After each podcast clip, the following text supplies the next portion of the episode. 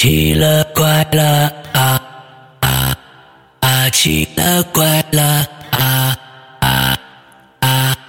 各位听众，大家好，欢迎收听《奇了怪了》。我们今天接下来听南红兔子的故事。来，嗯，各位龟友，大家好，我是 VIP 四群的南红兔子。哎，今天又来给大家讲故事了。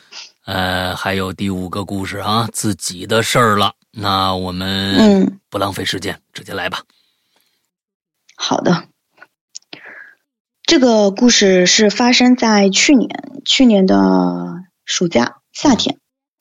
然后那个时候我还没有从前公司辞职嘛，嗯那个时候因为是嗯、呃就是自己身体出了一些状况，就是身体不是很好，然后呢也去也去医院看过，嗯。然后医生、西医啊、中医啊都看过，然后中医给我提议说，最好是运动运动，因为我自己平时不是一个很爱运动的人嘛，嗯。本身本身也就不胖，嗯。所以也就更不愿意去运动了，但是却因为身体的原因就不得不去运动，但是也确实确实没有时间运动，白天上班对吧？晚上带小孩儿也没有时间去运动。正好也也很巧的是，那个时候就是有个同事跟我说，说公司公司附近开了一家那个新的健身房，嗯带泳池，带泳池的两个泳池，嗯就是深水区跟浅水区嗯两个泳池。说我们中午下班的时候可以过去游个泳嗯，游个一个小时什么的，也挺不错的。然后我就想，哎，那也挺好的，对吧？正好我也要运动，就和我同事一起办了这个卡。结果很坑的是，办完这个卡之后，我同事他就不去了，哎啊，经常有这种坑队友的人啊。对，他就不去了。那没办法，那我就只能自己去了。而且他不去的原因怎么说呢，也能理解，因为我们本身就是工作压力就很大，加上经常加班，而且中午的时间也很短，不是很长。他基本上中午都想睡一觉。嗯然后那个时候七八月份那么热，基本上室外温度都不止四十度了。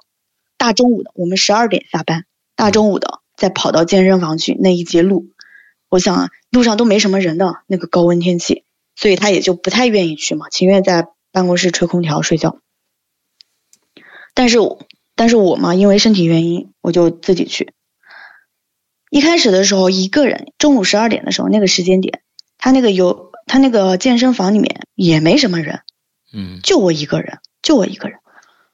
我我先形容一下他那个健身房，它的地理位置很奇怪，它是在地下，就整个健身房是在地下的。嗯。这疫情期间打击的就是这帮地下的这个，就基本上这地下的全都关了 啊！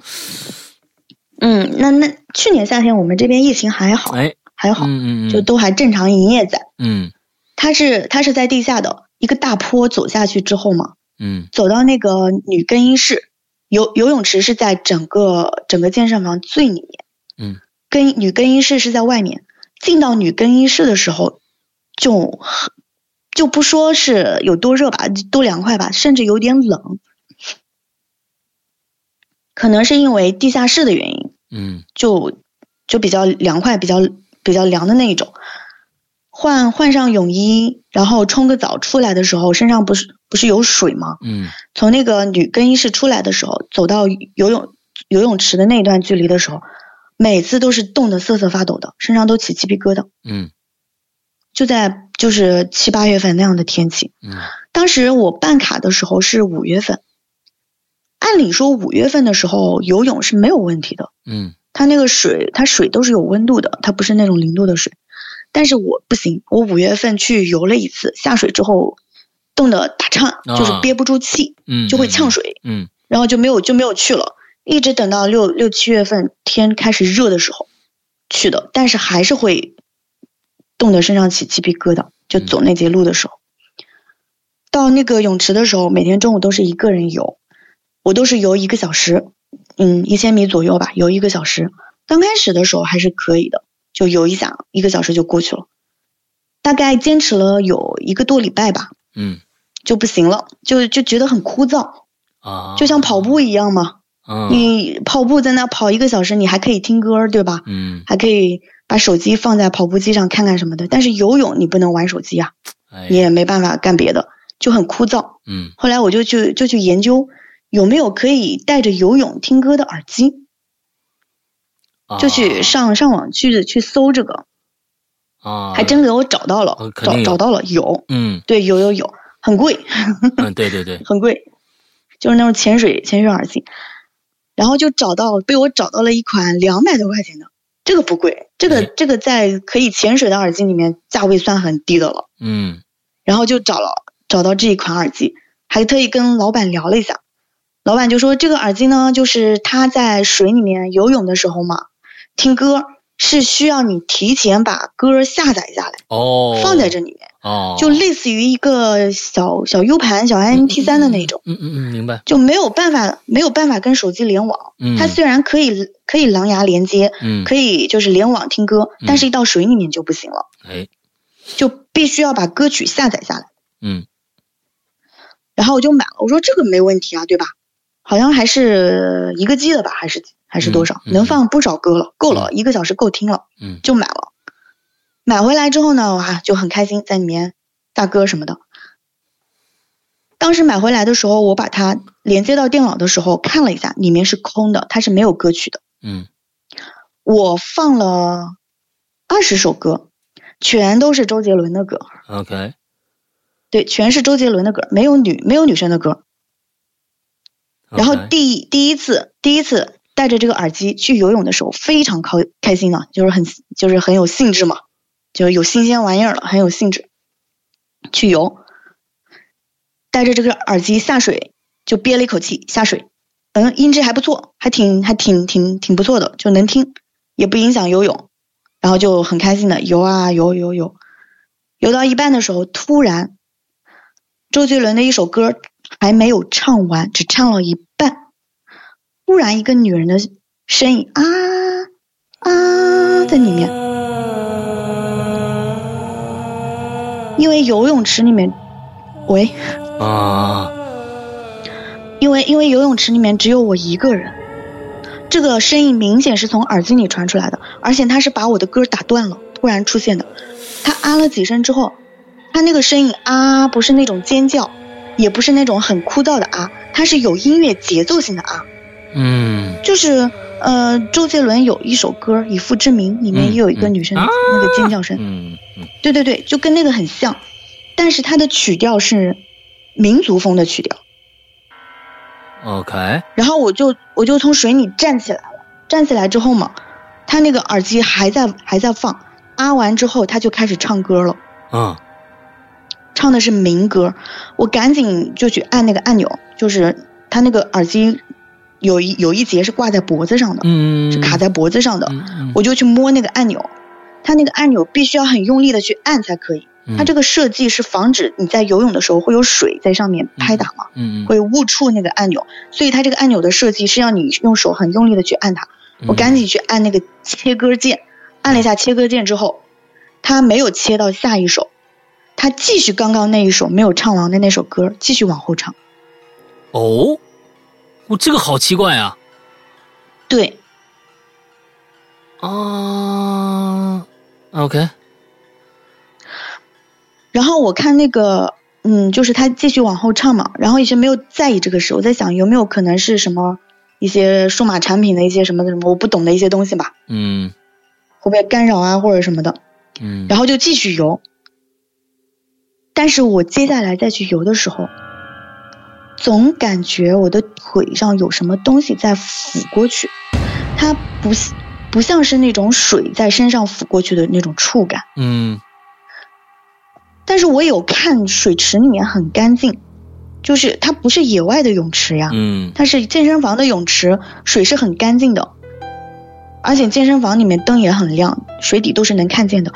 嗯，并没有看到什么东西啊，什么包括什么呃水里面会不会有什么呃袋子呀、绳子呀这些。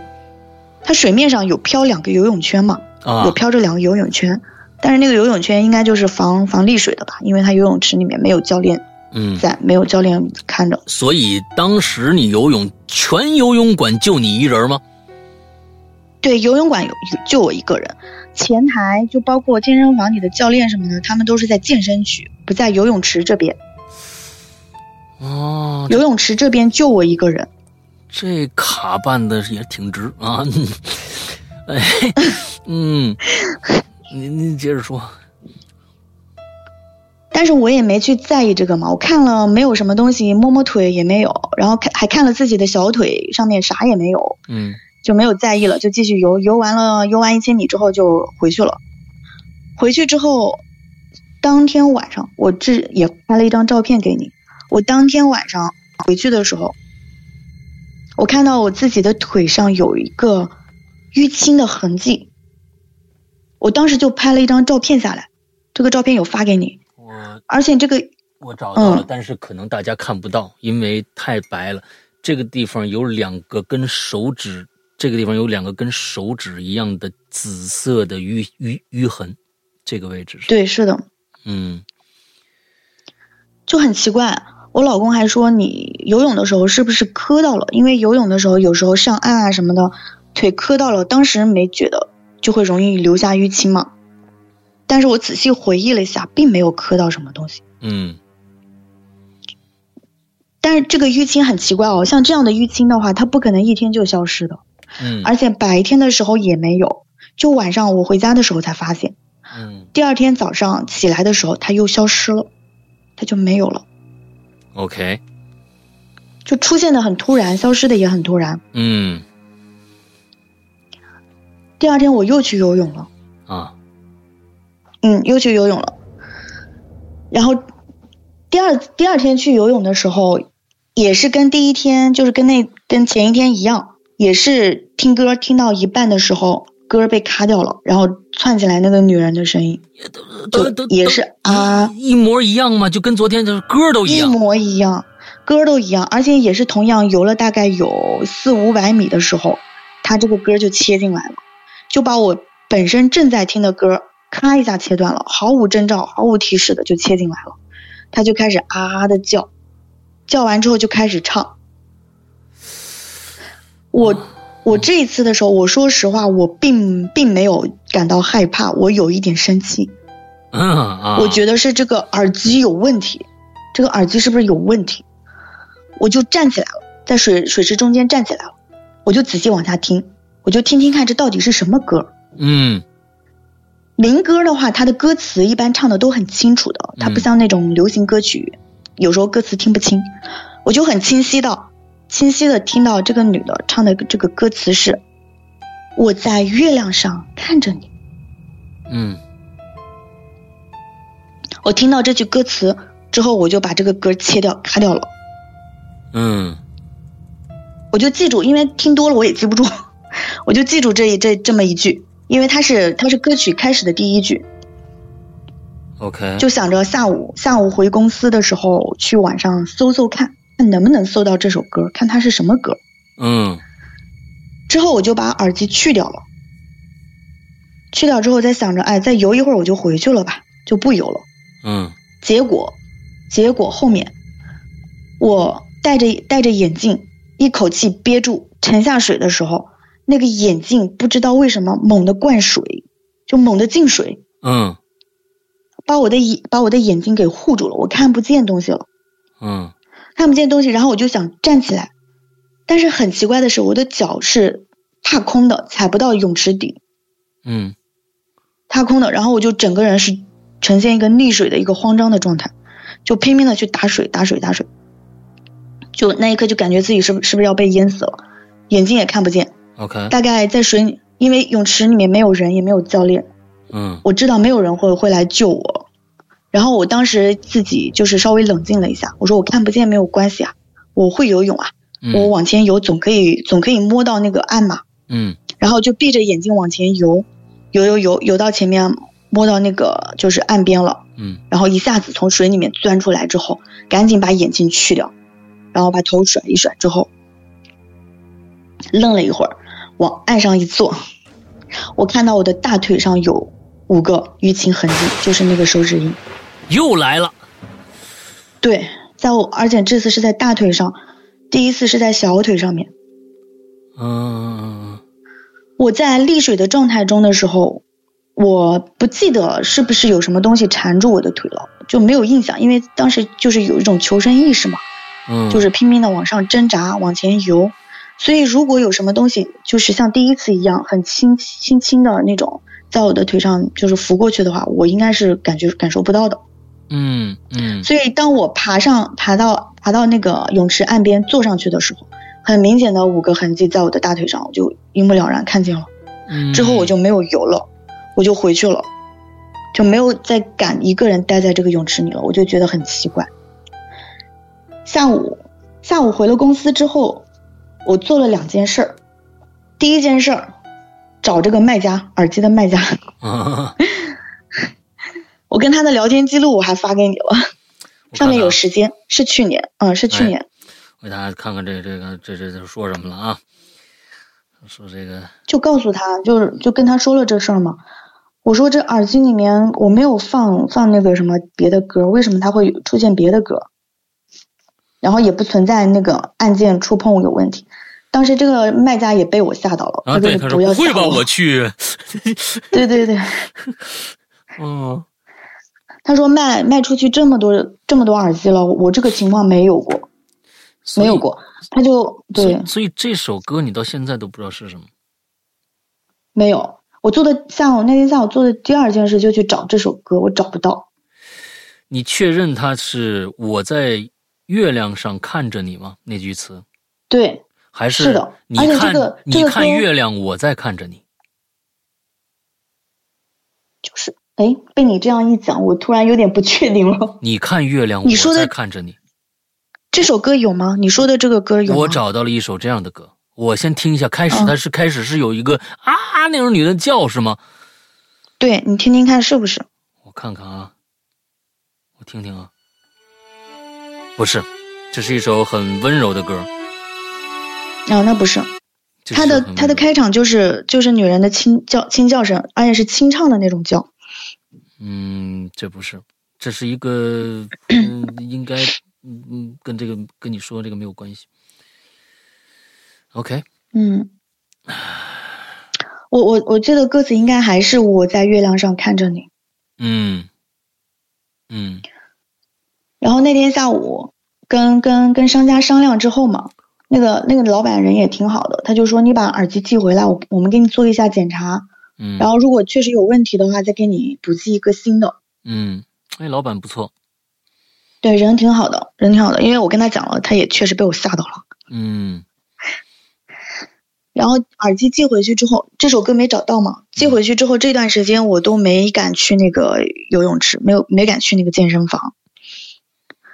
然后隔了隔了很久，那个耳机重新寄回来了。嗯寄回来之后，那个耳机我平时不游泳的时候也会戴着听，嗯，都没有发生过那个情况，OK，就都没有发生过那个情况。直到过去很久，有一次就是跟我一起办卡的那个朋友，就我那个同事，啊，他突然心血来潮，他说：“哎，我们中午走去游泳去，我陪你去。嗯”就突然心血来嗯潮，嗯我说行啊，但是我也没有把游泳池里面的事情告诉他。嗯，你可以给他戴那个耳机，嗯，你看你来试试我这个耳机，嗯。没有。然后那天那天去的时候，我也我也把那个耳机带着了，带着跟他一起在那游。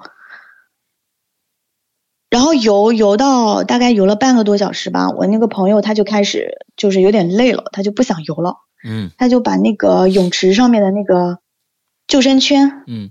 救生圈弄来，就坐在那个救生圈上面在那玩儿。嗯然后我我还是在继续游，但是我游的时候嘛，我沉到水里面的时候，我是看不见他的，嗯对吧？整个泳池水底是没有人的，还是什么都看不到，只有我一个人。然后戴着那个耳机游，耳机并没有切割，并就是这次没有切割了。嗯嗯嗯但是游到游到一半的时候，就是游快到一个来回，快到岸边的时候，就感觉有人在摸我的腿。，OK，有，我的第一反应就是会不会是我那个同事？我那个同事也是女孩子，嗯她个子比较高，她一米七多，个子比较高。我就感觉是不是有人在摸我的腿，然后我就就扭头去看嘛，就往回看，在水在水里面往回看。我回头的时候，我就看到就是在我腿周围有很多的头发，嗯。然后他那个头发是从我后面，就是腿腿那个，因为我是平着在水里面的，不是站在水里的，嗯。是平着在水里面的，就感觉是有人在后面，然后他的头发是散开的，在水里面飘。，OK，我还在想，我还在想，我同事他戴着泳帽的呀，他是长头发，嗯他戴着泳帽的呀，怎么把泳帽去掉了？嗯然后我就一个劲的往往回看，嗯看看看到后面的时候，确实有一个人站在我后面，但看不到脸，他是站在水里的，嗯，然后头发是飘往前飘的，把他的脸是挡住的，嗯手是往我这个方向伸的。就在我还没有看清的时候，啪一下停电了，停电了房里停电了。对，，OK，突然一下停电了，然后我就听到我同事的身影，他在喊我，不是从我后面，而是从我前面在喊我，就前方，嗯他就喊我名字，他说怎么停电了呀？因为它是地下室嘛，它它一旦停电，虽然说是中午，嗯，夏天的中午但是它停电之后，对什么都看不见，而且突然一下就是暗了之后，眼睛也没有办法适应黑暗，就什么看不见，就完全凭着凭着自己的感觉就摸到了岸边上去了，嗯。摸到岸边上去，然后靠声音的声音的位置，然后摸到我同事了，嗯，呃，确定啊是摸到我同事了，哎呀，我天，我确定补一句啊，哎，确定啊，嗯，好，对对对，然后我就跟他跟他就是拿着那个手机的那个手电筒嘛照了一下，泳池里什么都没有。然后我就问他，我说你刚刚站在我后面摸我干嘛？我我在游泳的时候你摸我腿，我一对吧一脚给你踹了怎么办？嗯是不是？他说我没有在你后面呀，我一直坐在游泳圈上的呀。嗯哦，我就说赶紧走，赶紧走，不要不要待在这儿了。去了那个去了前面，然后，呃，这些就不多说了吧。然后洗冲随便冲了一下，换了衣服回去了。嗯回公司之后嘛，我就跟他讲了我之前在游泳池的这些事发生的这些事情，我就跟他说了。嗯说了之后，他就他就不敢去了。他就说啊，这这泳池我这这健身房我也不敢去了。他说听你这样一讲，确实感觉这个健身房每次进去的时候都是凉飕飕的。嗯那天晚上也是加班，嗯就是就是就是停电的那天晚上，也是加班。嗯、九点半，嗯、对，九点半的时候，我已经出公司了。嗯我骑着电动车走在那个马路上，嗯那个马路周围没有树，很空旷，嗯也没有楼，因为旁边是学校，两边是学校嘛，然后一边是工地，就很空旷，没有楼，也没有树。而且我的电动车上有一个车棚，嗯就是车棚是整个罩起来的，也就是说我我在车子上，嗯、前面、后面、上面都是被遮挡的一个状态。，OK，就在我骑到那个路中间的时候，突然我的背后正中正中间的位置，就像是被石头狠狠的砸中了一样的疼，就就像有人从我的后面正后对正后方拿石头砸我，很重。嗯但是很奇怪啊，我后面是车棚啊，，OK，他他如果是从看到有什么东西掉在地上了吗？或者怎样？没有？没就是没有，就是很奇怪，什么都没有。嗯如果是我的我的触感是石头，嗯就像石头一样，它是在我的后背正中正正中间的位置。如果它是从旁边的话，它不会那么正，不偏不倚正中间。嗯嗯我也停下来看了一下，车车棚也是完好的，没有破，就砸了很疼，那个那个疼的感觉就一直缓了一会儿。嗯我找了一圈车地上啊什么的也没有，也没有你们说的就是石头啊什么没有。然后我就骑着骑着车回家了。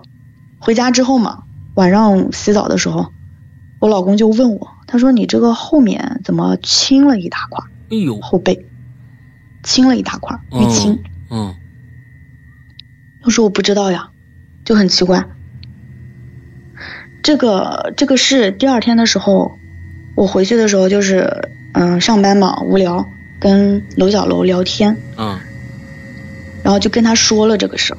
嗯然后，然后，然后楼小楼就问我，他说：“你回忆一下，你最近都干了些什么事儿，或者说有没有去过什么地方？”嗯他的意思就是说，有没有可能就是招惹了一些不干净的东西啊什么的。嗯仔细回忆了一下，在一周前，就是在我办健身卡的一周前，嗯我回农村参加了一个葬礼，哦是我是我老公家那边的一个远亲，OK。他们那边就是农村嘛，住在大山里面，他们那边的葬礼跟我们城市的葬礼还不一样，有很多的讲究跟习俗。嗯嗯，我是第一次参加那样的葬礼，嗯因为之前在开车回去的路上嘛，就跟我老公聊天嘛，我老公就跟我说过，他说你相就相当于给我打预防针嘛，他说你去了之后啊，去到那边参加葬礼，你看到了一些东西之后，你不要觉得奇怪啊或者是什么，啊嗯，他说我们那边呢有一个有一个就是不成文的这样一个规定，就是老人家嘛，家里女儿如果出嫁了，嫁出去了，他就不负责养老了，就是自己的嗯。父母他就不负责去养了，嗯。那么这个责任就归到儿子的头上。嗯。但是儿子成家之后嘛，照顾老人的责任就是儿媳儿、儿媳妇儿。嗯。之前我知道，就是我老公他的外公，他外公已经去世了啊，OK。就是在他生前生前的时候生病，病得很就是很严重的那种，需要人去照顾的时候，子女都是推三推三阻四的，都不愿意去照顾。啊。然后就女儿就说：“我都是已经嫁出去的了，我就不不负责任，就没有这个义务去照顾他，嗯。就没有亲情的那种感觉。”嗯。然后，嗯，儿媳儿媳照顾也不会是那种尽心，本来就不是自己的亲生父亲，对吧？嗯照顾的也不是尽心，老人就很可怜。我印象非常深的几次就是，他外公有一天晚上，那时候是冬天，外面还在下着大雪。嗯有天晚上，从那个老屋出来，出去不知道干什么，不小心他那个房子就建在山上，不是在山下，是山上，OK 周围就很多的悬崖。嗯它那个悬崖的话，有的很深，但有的也就是一个山洼洼的那种感觉。嗯就老人家半夜出去，也没有也没有照明设备什么的，就摸黑，不知道出去干嘛，就滚到那个悬崖下面去了，哎呦山洼洼里面去了。对对对，就滚下去之后就就爬不起来，半夜三更的，也喊人也没有人答应，就硬是在下面冻了一夜。嗯第二天就是子女找不到嘛，然后到处找，才在那里面找找到他父亲。救回来了嗯呃，救回来人没有去世，嗯但是非常受罪，是我听着都很难受。嗯我我就讲嘛，我说这些这些子女真的是生儿子生女儿，怎么自己的父亲？但是长辈嘛，我也不能去说他们。嗯后来后来他外公嘛，有一次就是喝药的时候，因为农村嘛，经常会拿那些呃，就是饮料瓶子呀、矿泉水瓶啊，或者是果汁瓶子去装那些农药嘛。嗯就老人家有一次喝药找不着水，就拿着那个吨吨吨喝了，哎呦然后又送到医院去抢救，嗯也抢救回来了，也抢救回来了，但是也是很受罪。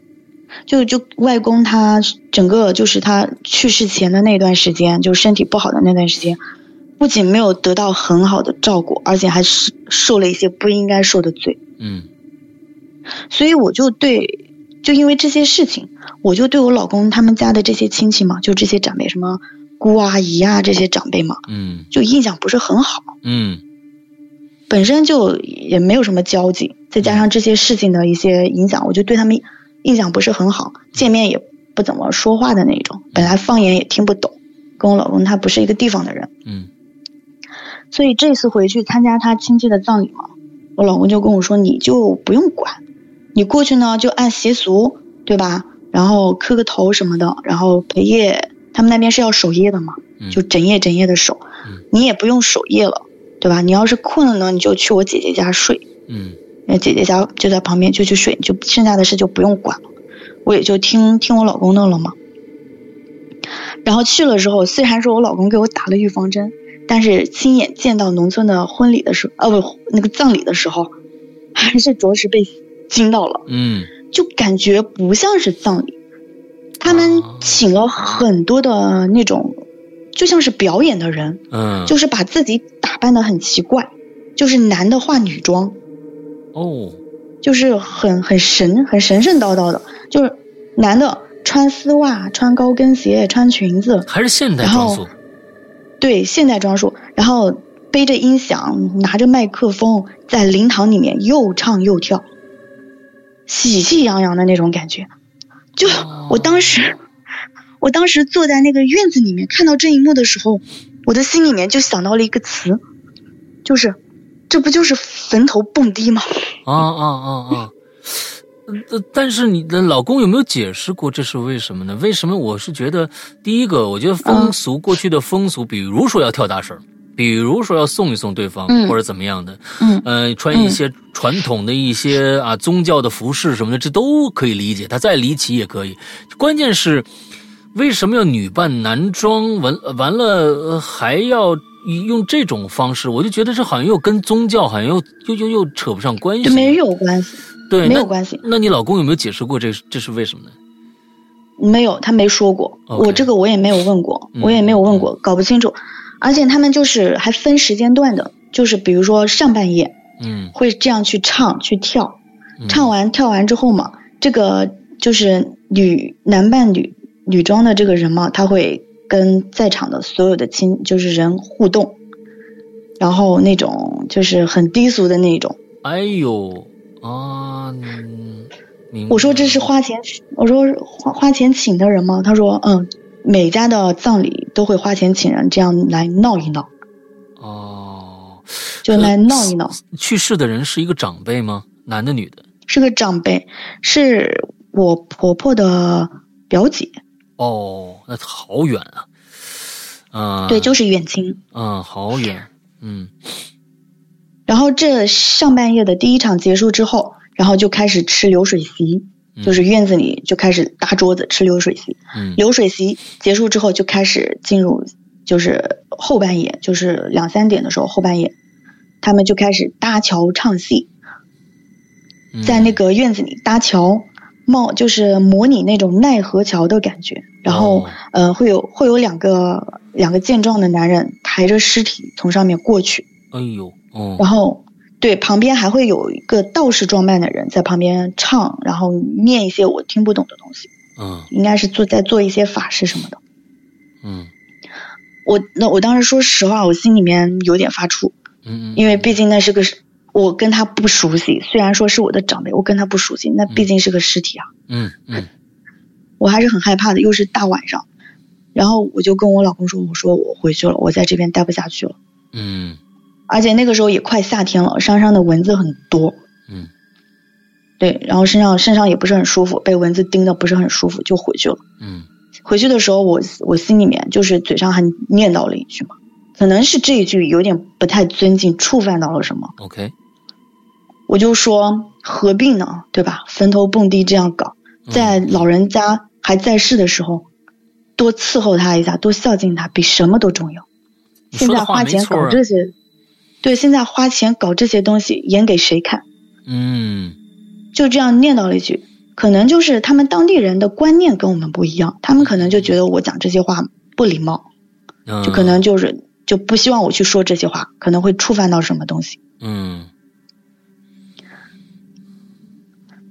然后这样的这样的葬礼持续了有三天，嗯三天的第三天的时候凌晨，他们就要把就是送去火葬场了嘛，就要去去去火火化什么的。嗯那天我我我还问我老公说我要不要跟着一起去，我老公说不用，你就在家待着吧。也就是说，整个葬礼我就第一第一天晚上在那里待到了待到了两三点之后，我就再也没有出席过，包括后来的葬礼我都没去。嗯然后就在葬礼的那天，我嗯、是没睡着，嗯，嗯凌晨的时候哦醒了，看了手机，问我老公你们什么时候结束嘛？因为想要回去了嘛。老公说嗯快结束了，然后我就看了一眼那个窗外，天上的月亮还在，嗯特别大，特别圆。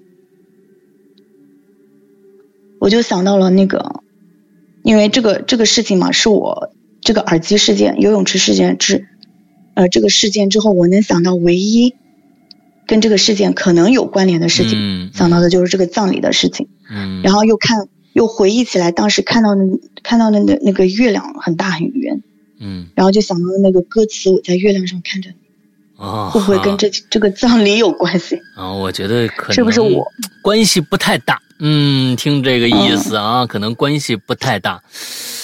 嗯，是，嗯反正之后就没有去过那个游泳馆了，对吧？没有去过嗯，那个游泳馆，就是我没去之后嘛，它到九月份的时候因为疫情，然后就关了。哦，这里嗯边有一个啊音乐爱好者啊，嗯，这小水鬼啊，音乐爱好者。不过刚才你一直在跟我讲这个故事的时候，尤其是跟你最后跟跟你的这个同事一起去游泳馆，我脑子里边嗯一直有一个画面啊，一直挥之不去。嗯、跟你的故事，可能是嗯你故事引发了我对一个可能恐怖桥段、视觉桥段的一个一个一个忽然想到那么一幕，我觉得挺可怕的。其实在，在水里边，在水里边，你看到了很多东西，尤其是你在水里面，因为头发如果长头发的话，它是散着的，它是会飘飘飘的，它不是一一绺的，它是可以这样飘散的感觉的东西。还有一个东西，对，嗯。还有一个东西，其实呃就是那个游泳圈，就是那个游泳嗯圈，我因为你你你就讲当天晚上你就回家嘛，骑车嘛，嗯嗯啊，我就害怕你讲着讲着说，你突然发现你骑着骑着发现发现前面站着一个人，套着一个游泳圈站在那儿，我就不知道为什么我特别恐惧这个这个这个情景，就是那个游泳圈，如果因为它不应该在一个那样的场合里出现，它在游泳池、在海滩、在各种有水的地方完完全全是正常的。但如果你在街上看到一个人站在那儿，水淋淋的，腰上有一个游泳圈，长头发，我还害怕有这样的一幕出现。呃呃，我当时一直在脑补这样的一个情形，所以等当你当你说你后背被砸了一下的时候，我我出了一口气，我说哦哦是被砸了一下啊，但是就是这被砸这一下，你到最后也都不知道是怎么回事，对吗？对，就是一个未解之谜，至今都是一个未解之谜。啊，OK，这就是你的第五个故事。对，讲完了。呃，我估计你第六个故事应该讲不完了吧？现在咱们还有二十分钟，嗯，讲不完，所以讲不完。但是这个第六个故事呢，我之前有给它写成文字版的，哦，写成文字版，然后投稿给怪藏了。然后那个嗯大玲大玲玲在怪藏里面有读，而且读的非常的精彩，哦，已经是就很加分。OK OK，嗯，不正好这个月嘛，这个月办会员打折，大家可以对吧？办个会员去听。哎，你看，最后还有广告啊，嗯 挺好，挺好。嗯，那咱们就再唠五分钟呢，把它凑够了这个时长啊。可以可以，凑够这时长，要不然下集稍微有点短，让人家说是你们这个好家伙是吧？嗯、现在是 咱们做了四十分钟，那咱们再唠五分钟的，咱就达标了啊。嗯，对，你可以就是我前面讲的那些故事，嗯就是包括上一期说的那个小女孩的故事，如果有什么嗯，就是没有听懂的地方，或者是有什么疑问的地方，都可以问。嗯，其实我我我我听了你整个的，嗯，就是上一次做的，还有这一次做的啊，我是感觉，其实你是一个挺敏感的人，应该是一个挺敏感的人，嗯对某些事情，其实，呃，诶，你身边好像感觉一直有一个像像那个那个小孩儿一样，两个小孩儿，那两个小孩儿一样，嗯。我我我觉得，嗯，有的时候你千万不要把它想的特别特别的往往恐怖了去想。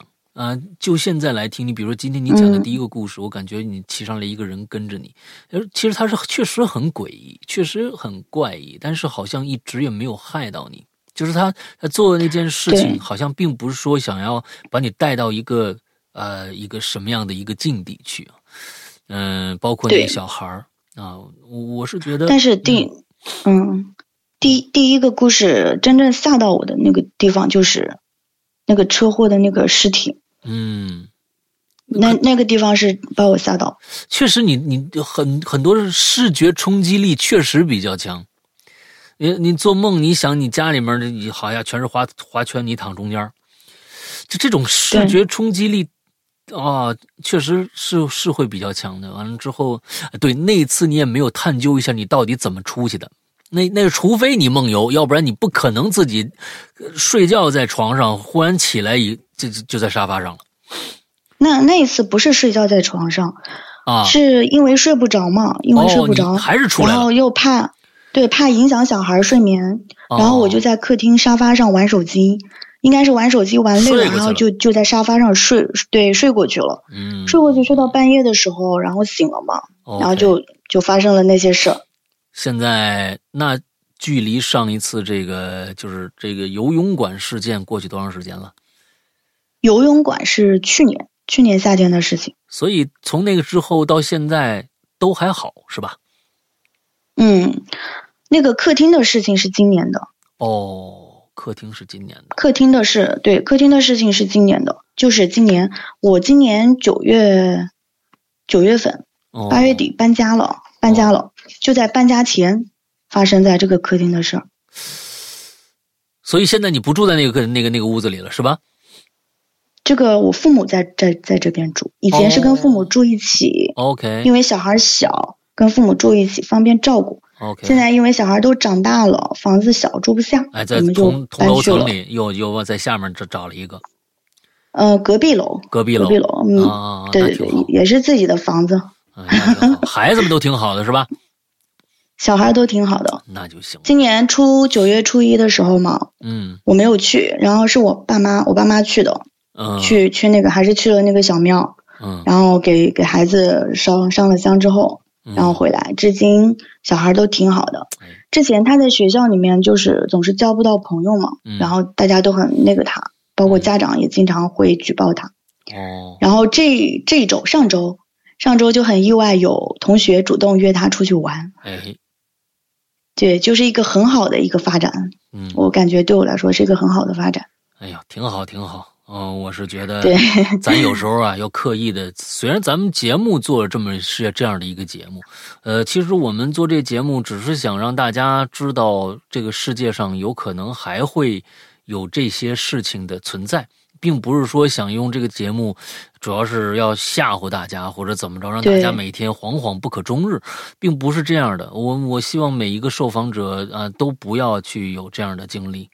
呃，但是有这样的经历呢，我们讲给大家，人呃，受访者愿意分享给大家。其实更多的人是不愿意把这些事情说出来的，呃，所以能够呃共享出来这些故事的嗯朋友们，真的我们觉得更应该珍惜这些这些受访者。对，呃，也每次我跟大家说了，听完这个故事。